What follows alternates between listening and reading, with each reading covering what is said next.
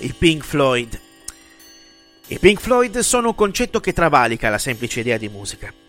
Quello che sono riusciti a fare Roger Waters, Nick Mason, David Gilmour e Richard Wright non è stato semplicemente ficcarsi in una sala di incisione e vendere dischi, ma bensì distribuire sogni sonori che dipanano la loro mistica essenza ogni qualvolta si viene a contatto con le note delle loro canzoni e dei loro album. Poche puttanate.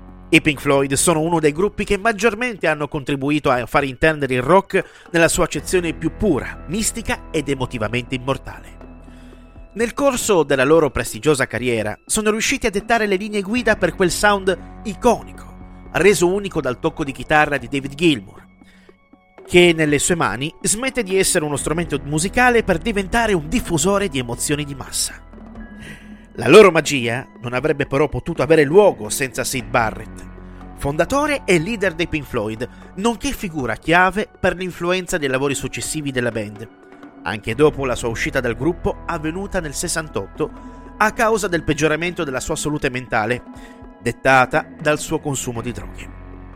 Barrett fu in grado di proporre alla scena rock un nuovo stile, caratterizzato da sperimentazioni sonore quali la distorsione, le dissonanze e l'effetto Larsen, comunemente chiamato anche feedback.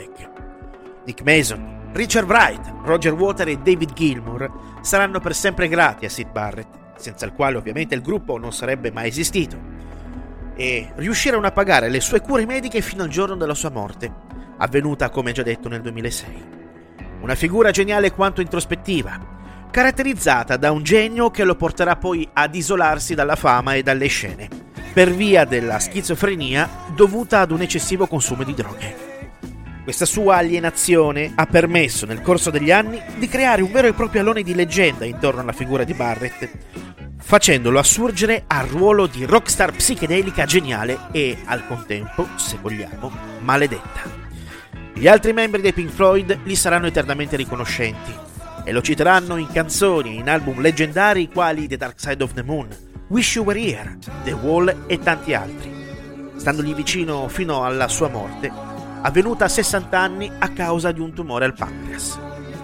La band inglese è stata in grado di resistere alla prova del tempo, riuscendo sempre ad essere un importante punto di riferimento in termini assoluti.